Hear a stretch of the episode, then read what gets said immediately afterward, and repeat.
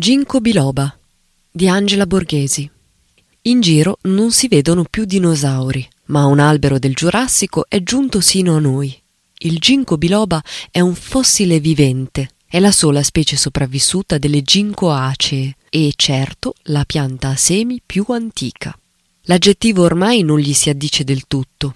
Le foglie, dalla singolare lamina a ventaglio, dal margine ondulato e nervature parallele, non sempre sono incise nel mezzo a formare i due lobi, ben evidenti nelle archeologiche impronte dei sedimenti. Albero di un lontano non solo temporale, è originario dell'estremo oriente ed è giunto in Europa nel XVIII secolo.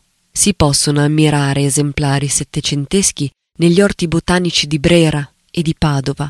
Notevole è pure il grande ginkgo messo a dimora nella seconda metà dell'Ottocento da Giuseppe Verdi nella sua villa campestre di Sant'Agata.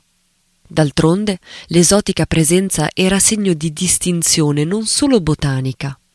In Oriente era venerato come albero sacro, custode della casa, simbolo dell'immutabilità del tutto e della coincidenza degli opposti.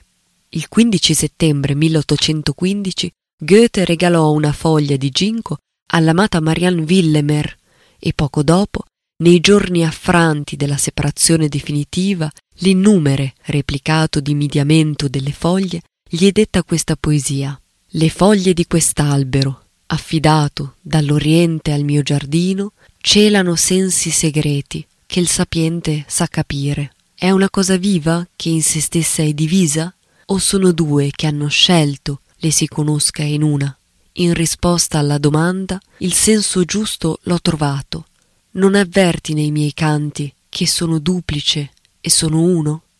L'inusuale flabello fogliare dal lungo picciolo conserva intatto il fascino d'antica stampa giapponese, ma il portamento stilizzato dei giovani esemplari dai radi e rami orizzontali sembra uscito dalla matita di Bruno Munari, ispirata, come si sa, dall'estetica nipponica.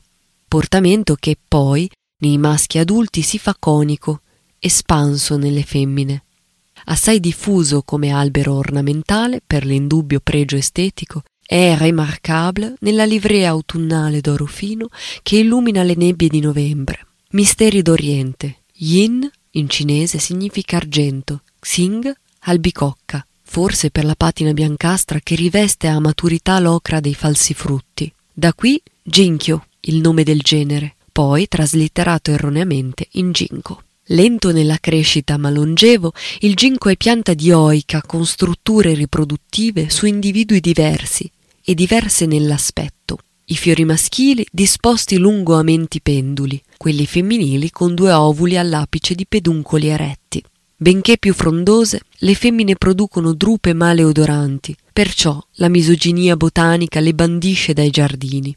L'esito dell'impollinazione anemofila è infatti un pseudofrutto, aranciato a maturazione, con una parte esterna carnosa, tossica, contiene acido butirrico, sgradevole all'olfatto, e una interna commestibile, dal sapore particolare. Le noci di ginkgo si mangiano torrefatte come semi, decorticate, sono ingredienti per molti piatti della cucina tradizionale cinese e giapponese. Noci e foglie del ginkgo sono oggetto di studio in campo medico. Paiono infatti confermate le preziose proprietà antiossidanti e neuroprotettive già note all'antica farmacopea orientale. Rafforzano i vasi sanguigni e la memoria, rallentano i processi neurodegenerativi. Insomma, con l'estratto di ginkgo potremo diventare giurassici anche noi.